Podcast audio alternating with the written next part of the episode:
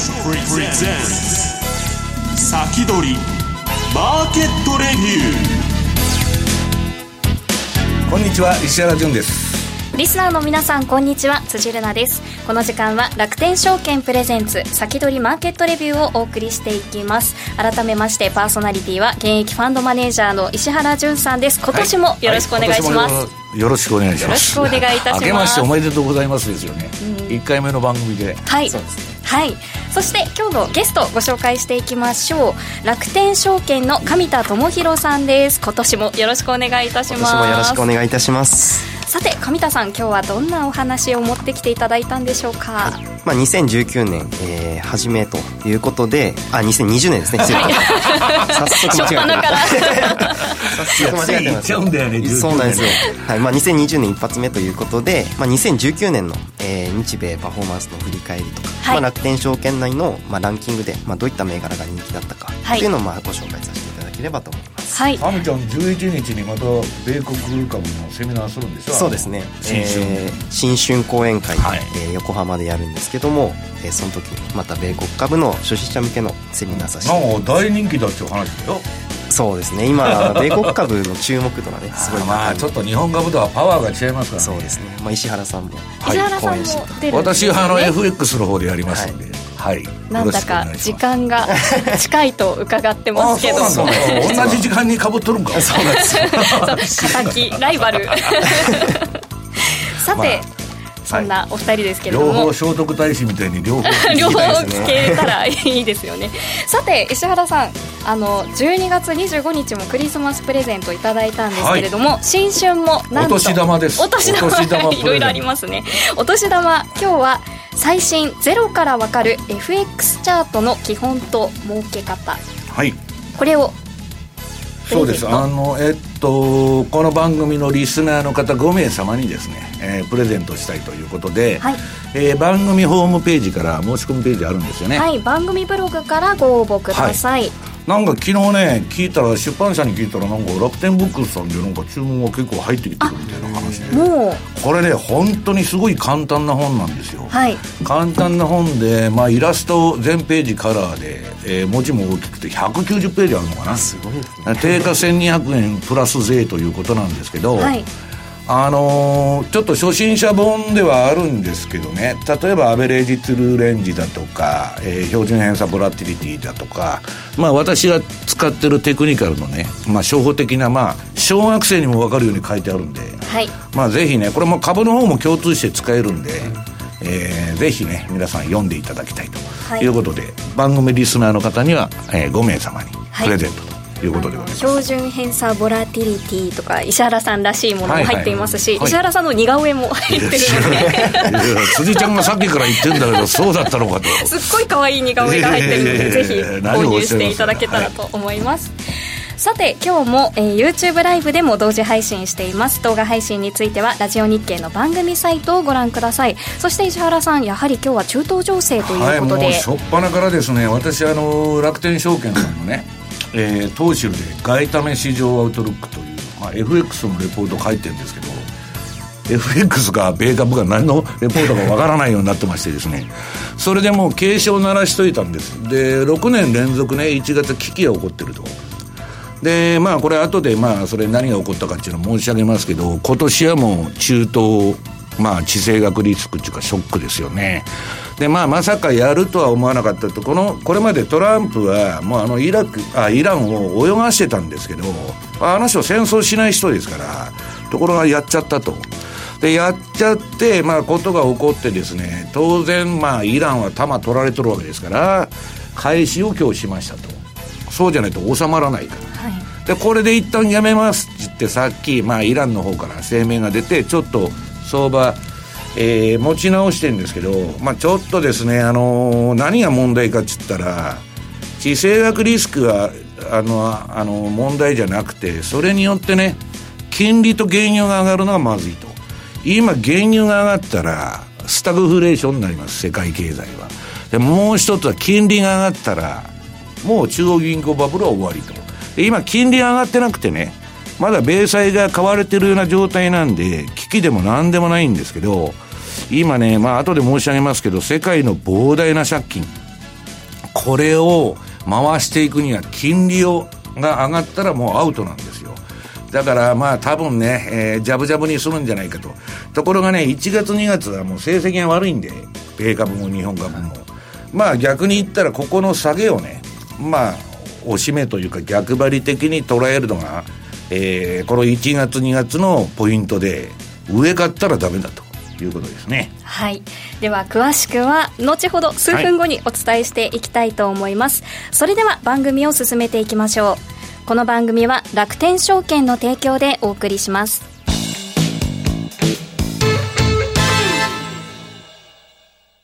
楽天証券の米国株取引で世界的な有名企業に投資をしよう。楽天証券の米国株取引は魅力がいっぱい。まずは取引手数料の安さ。1取引あたりの手数料は約定代金の0.45%。最低取引手数料はゼロアメリカドルというネット証券ならではの格安手数料でお取引ができます。そして取扱い銘柄数の多さ。誰もが知っている身近な銘柄や注目の新規上場銘柄など豊富なラインナップを取り揃えています。さらに米国株の取引でも楽天スーパーポイントが貯まる。楽天証券の超割コースを選択しているお客様の場合、取引手数料の1%から2%をポイントバック。貯まったポイントは楽天市場でのお買い物や楽天証券で投資信託の買い付けにもご利用いただけます。詳しくは楽天証券米国株で検索。楽天証券の各取扱商品等に投資いただく際は、所定の手数料や諸経費等をご負担いただく場合があります。また、各取扱商品等は価格の変動等によって損失が生じる恐れがあります。投資にかかる手数料等及びリスクについては、楽天証券ウェブサイトの投資にかかる手数料等及びリスクページや、契約締結前交付書面等をよくお読みになり、内容について十分にご理解ください。金融商品取引業者、関東財務局長、金賞第195号、楽天証券株式会社。石原淳の相場の肝。ここでは現役ファンドマネージャー石原淳さんにこれからの相場の肝について伺っていきます、はい、さて前半でも本のお知らせ入れさせていただきました、はい、これねあの今まあ写真が YouTube 見てる人は映ってると思うんですけど、まあ、非常にねイラストとあれでまあ簡単なね、えー、小学生にでも分かるように作りましたと。でまあこれあのー、物事っていうのはですね基礎とか基本これが大事だと、だから、えー、これいつでも言ってるんですけど医者になるには医学部を卒業して、で、インターンしてうんぬんと、ちゃんと勉強して入ってくるわけです。はい、ね。私がいきなり医者になったら怖くてね、患者誰も来ないと。はい、ところが相場の世界は、ね、神ちゃん、金持ってるだけで誰でもできると。はい、ハードルが低いわけです。で、丸裸で相場に入っていくと、もうむちゃくちゃやられるということでね、えー、何でも基礎からやりましょう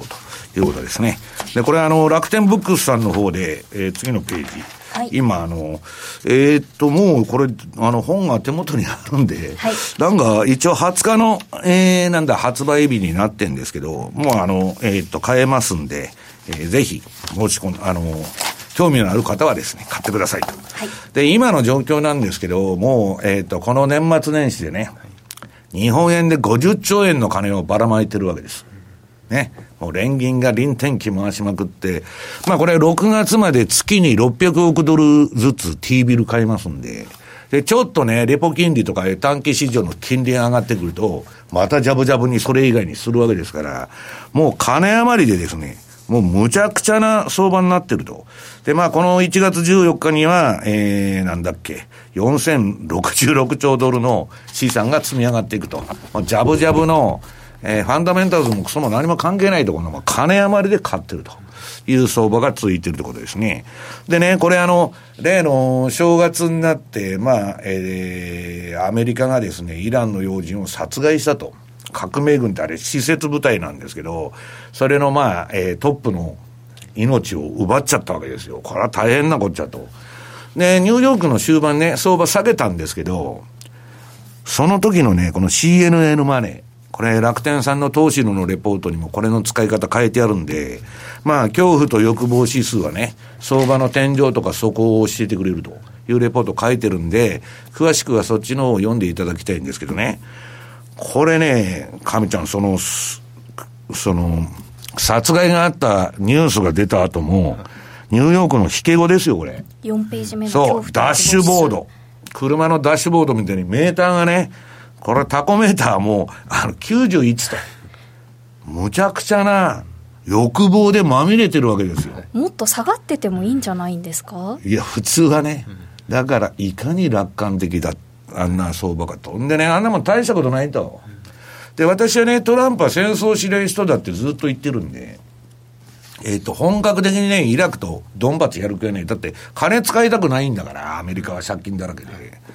ただね、まあ、あのー、ちょっとね、えー、ここのところトランプも何考えてるのか分かんないような行動は取ってると。ただ本格的にはやらんだろうと思ってるんですけど、それにしてもね、えー、この恐怖と欲望指数は楽観的すぎるだろうと。で、この恐怖と欲望指数が、えー、この2018年のクリスマスの日に2まで下がった。私はあの、お宅の社長の楠木さんと会ってたの、この。これ2じゃないかと、買いだと。はいで、まあ、その日はアマゾン買ったんですけどね、まあ、それはどうでもいいんですけど、そこをそことして、ぶわーっとそれ以来、まあ、あの、上げたり下げたりしたんですけど、今もう100に到達しちゃって、で、91だと。こんなとこは皆さん、上がるかもわかりませんよ、まだわーと。買ったら普通はダメなんです。ね。もう欲望に煮えたぎってですね、もう市場が総楽観になってると。いうことでね、えー、なんで買ったらいけないかというとですね、ちょっと資料飛びまして、えー、っと、アメリカのね、えー、サイクルが出てる。今年の相場どうなるかということを占う上で、えー、っと、資料の、あ、そうだ。ですか？えー、31ページ。うん、辻ちゃん、さすが。31資料が膨大でですね、えっと、31ページの、えー、アメリカの選挙年のニューヨークダウのシーズナリーチャートですね。これは、上のオレンジが過去20年間の平均的な動き。でね、皆さん、その大統領選挙年は選挙だから上がるってみんな言ってんだけど、実は選挙年の相場は平均よりダメなんです。このオレンジの平均より選挙年の青のラインは下回ってると。でね、えー、ニューヨークの、えー、株のですね、循環として、1月2月が弱いんです、とにかく。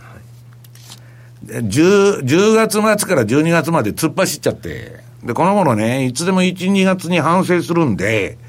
この恐怖と欲望指数も見ながら、この1月2月に落ちたとこを買わないとダメなんですね。だから、えー、ついでにもうやっちゃいますとですね、ラリー・ウィリアムさん、ラリー・ウィリアムですね、えー、米著名投資家。このラリーがですね、えー、この SP500、アメリカのまあ株の代表的なベンチマークの SP500 指数の予想を、これしてるんですけど、まあ有料レポートなんでね、皆さん、その、詳しくは申し上げられないんですけど、ダメだと。上がらんと。彼は強気なんですよ、株に対して。今年の相場も、去年の継続だって言っとんですけど、まあしばらくね、この1月と2月ぐらいはあんま良くないだろうと。はい、だから戻り売りだって言ってるわけですよ。で、えー、っと、まあ S、SP のシーズナルチャートを見ても、まあ大体あの、えー、っと、これ32ページ。1月2月悪いから、これはね、ここは辛抱して押し目を待つという戦略が正しいし、まあ、ただでさえこんな地政学とか言っとるわけですから、まあ、危なくて上はね、なかなか買えないと、いくら金余りでも、まあ、上には限界があるだろうというふうに見てます。で、日経はちょっとね、動きが違って、これ2月までね、かなり落ちるんですよ。はい、毎年。だけど2月の半ば頃から急激にふーっと上がってきましてですね。まあ今年必ずこうなるということじゃないですけど、えー、まあちょっと今年も似たような動きになるんじゃないかなというふうに見とるということですね。はい、それで、えー、っと、今日、神ちゃん、まあいろんな銘柄持ってきてくれたと思うんだけど、はい、えっとね、私はね、これちょっとメルマガの方でやるんで、まあ、米株、米株のね、えー、押し面買い待ちリストっていうのを今作ってるんですけど、このね、P&G、えー、資料の6ページ。これ辻ちゃん見て、このチャート。はい、これ電車道相場っつうんですよ。ねかみちゃん、こんな、ね、こんな右肩上がりのチャート見たことないぞと。はい、で、次はマイクロソフト。これまあ、二、つとも私のポートフォリオの主力銘柄なんですけど、まあこ、ここには載せてないんですけど、もっといい銘柄たくさんある。で、このもう、買うものをない、まあ、買うものがないっていうか、何買っても高いんですよ。高い中ね、えー、っと、私は今年は、まあ、今年も FX と米国株で勝負しようと思ってんだけど、あとまあ原油とかね。えー、っと、何を考えてるかというと、今みたいに押してきた時はむしろチャンスなんですよ。ね。6月まで臨転機すりまくって、まあの、金ジャブジャブにするわけですから、だから、この1月2月もし落ちたらですよ。まあ、いわゆる配当貴族銘柄。日本の配当貴族銘柄なんて買ってたらダメですよ。本当に。パワーが違うんですから。60年、70年、ものすごい配当と、業績を維持してるわけですから、キャッシュフローと。だからそういう銘柄をね、えー、やった方がいいんじゃないかなと。で、多分ね、そういう銘柄は、楽天証券さんのランキングにも、まあ上位に入ってくると思うんですけどね。まあ私のはそういうふうに思ってると。で、まあ最後にこれ、東シルの方、これまあ私が書いてるあのー、うんと楽天さんの連載の中に、まあそういう株の話もね、今日まあちょっと後半でバフェットの話もしますけど、なんでバフェットになれないのかと私、はい、私たちは。僕もか、かみちゃんはわからないけどね、僕はバフェットになれないんです。はい、なれない。その理由を、だバフェットみたいな運用はできないんです。まあ、それをね、お話ししようかなと思ってるんですけどね。はい。そして今日はやはり中東情勢が皆さん気になっているようで、ゴールドについても話してほしいというリクエストがあって、いいこれ後半でいけそうですよね。ねうん、後半でいきます。あとね、その1月ショックの話も後半にしますはい、はい。ですので、延長戦もぜひ皆さん楽しみにしていてください。はい、以上、石原淳の相場の肝でした。売買手数料0円で ETF をお取引するなら楽天証券で。各国の主要経済指数、国内外の株式に少額から投資できる ETF。楽天証券なら売買手数料0円でお取引できることご存知ですか？楽天証券ならいつでも売買手数料0円で全84銘柄の ETF がお取引できるのです。気になっていたあの指数や資金が足りずに手が出なかったあの銘柄に投資をするチャンス。詳しくは手数料0円 ETF で検索してください。楽天証券の各取扱商品などに投資いただく際は、所定の手数料や諸経費等をご負担いただく場合があります。また、各取扱商品等は価格の変動などによって損失が生じる恐れがあります。投資にかかる手数料等及びリスクについては、楽天証券ウェブサイトの投資にかかる手数料等及びリスクページや、契約締結前交付書面等をよくお読みになり、内容について十分にご理解ください。金融商品取引業者、関東財務局長、金賞第195号、楽天証券株式会社。ウィークリーマーケットレビューここからは楽天証券の上田智博さんにお話を伺っていきます。よろしくお願いいたします。はい、よろしくお願いいたします。さて、去年の振り返りというふうにおっしゃっていましたが、はい、最初は日本とアメリカの比較からですね。そうですね。まあ、日米を代表する、えー、指数、まあ、よくニュースで聞く、まあ、日経平均とニューヨークダウの、えーまあ、2019 2019年、えー、頭から、えー、2019年末までを比較したチャートがこちらの資料の1ページ目なんですけども、まあ、日経平均もまあ、去年の、えー、一昨年の年末ですね、相場結構荒れていたので、うん、そしそのさ一番低いところから、まあ、プラス18%と、うん、まあ、結構去年は例外的に日経良かったの。はい。本当に。だから差がついてないんだけど、他の期間見たらボロボロなんですよね、はい、まあ、ただその18%よりも、ニューヨークダウは4%ぐらい、買ってると。買っていると。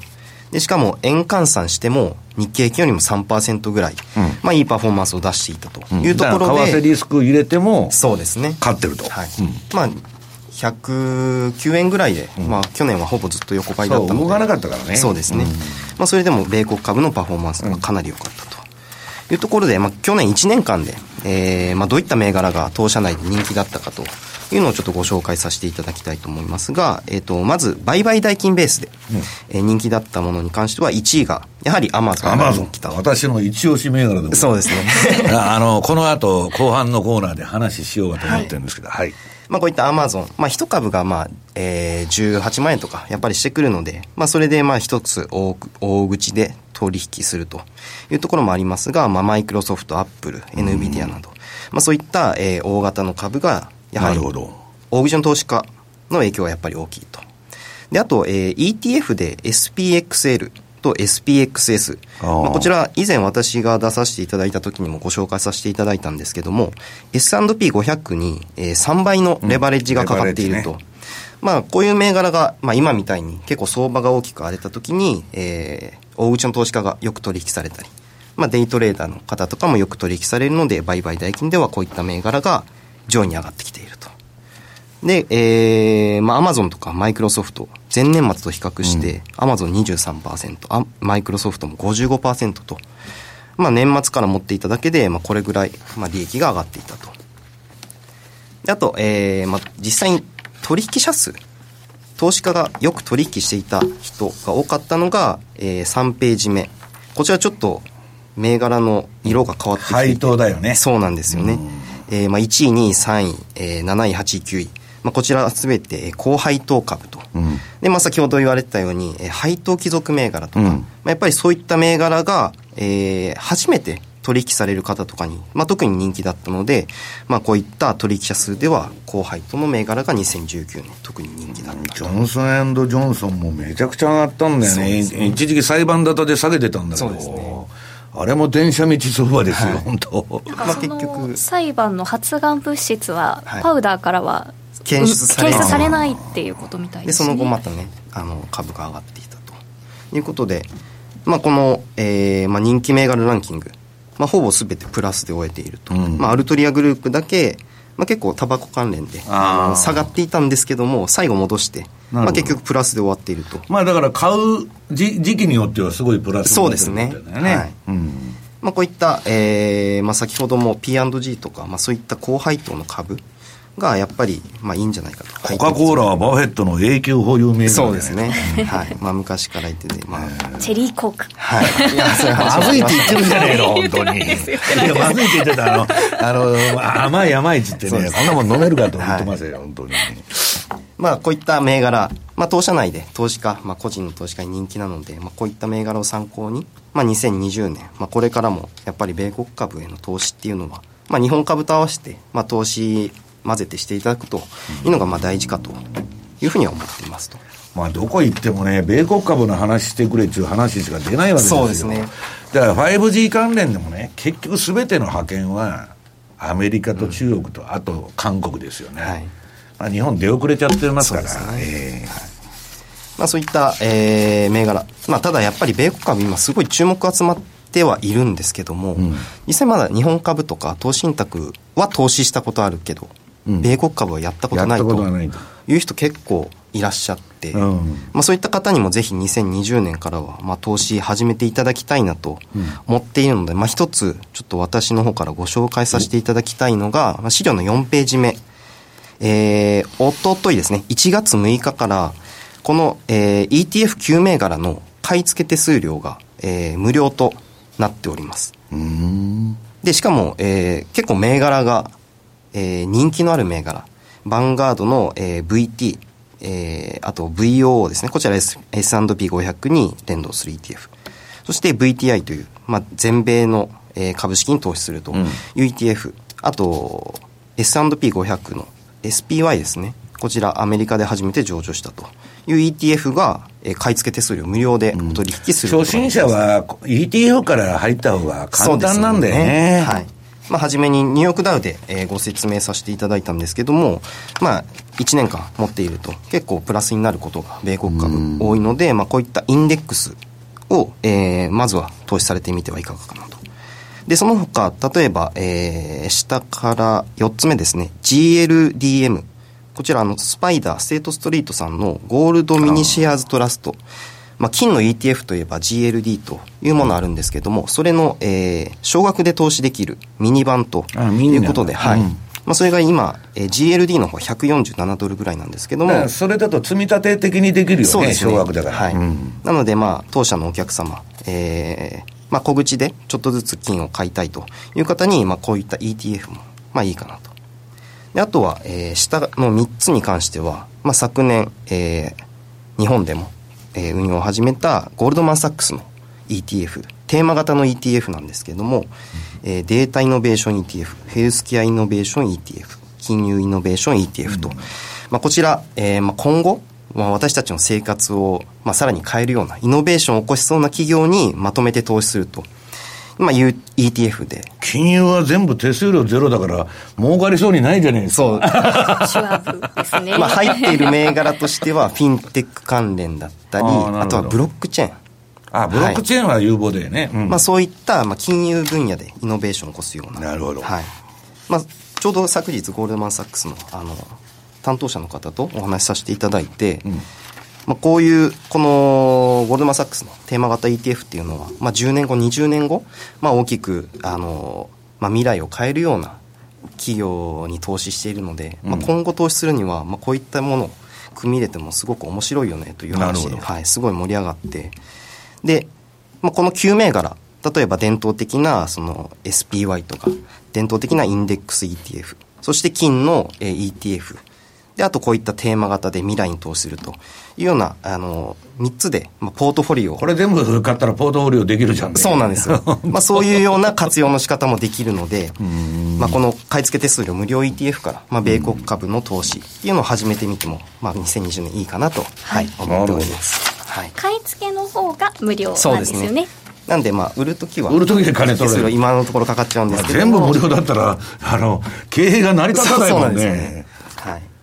まあ、えー、こういった9銘柄まあ、特に人気がある銘柄なので、ぜひ。なるほど。まあ、詳細ウェブサイトの方に、あの、ありますので、ご確認していただければと思います。はい。上田さん、今日はどうもありがとうございました。はいさてではちょっと再びお知らせをしたいと思うんですが、えー、石原さんからプレゼントというこの最新のゼロから分かる FX チャートの基本と儲け方のプレゼントは、はい、えー、締め切りが1月14日の火曜日となりますので、はい、ぜひ、えー、番組のホームページからご応募いただければと思います。何冊でしたっけ、えー、これ、えー、リスナーの方5名様5名の方にプレゼントしたいと思います、はい、外れたら買ってください。外れなくても買ってほしい。なるほど。ということで、はい、石原さん上田さん今日もどうもありがとうございました。中東情勢のこと気になる方多い。と思いますので、はい、今日は濃い話を濃い話を延長戦でしていきたいと思いますので、皆さん引き続きお楽しみください。この番組は楽天証券の提供でお送りしました。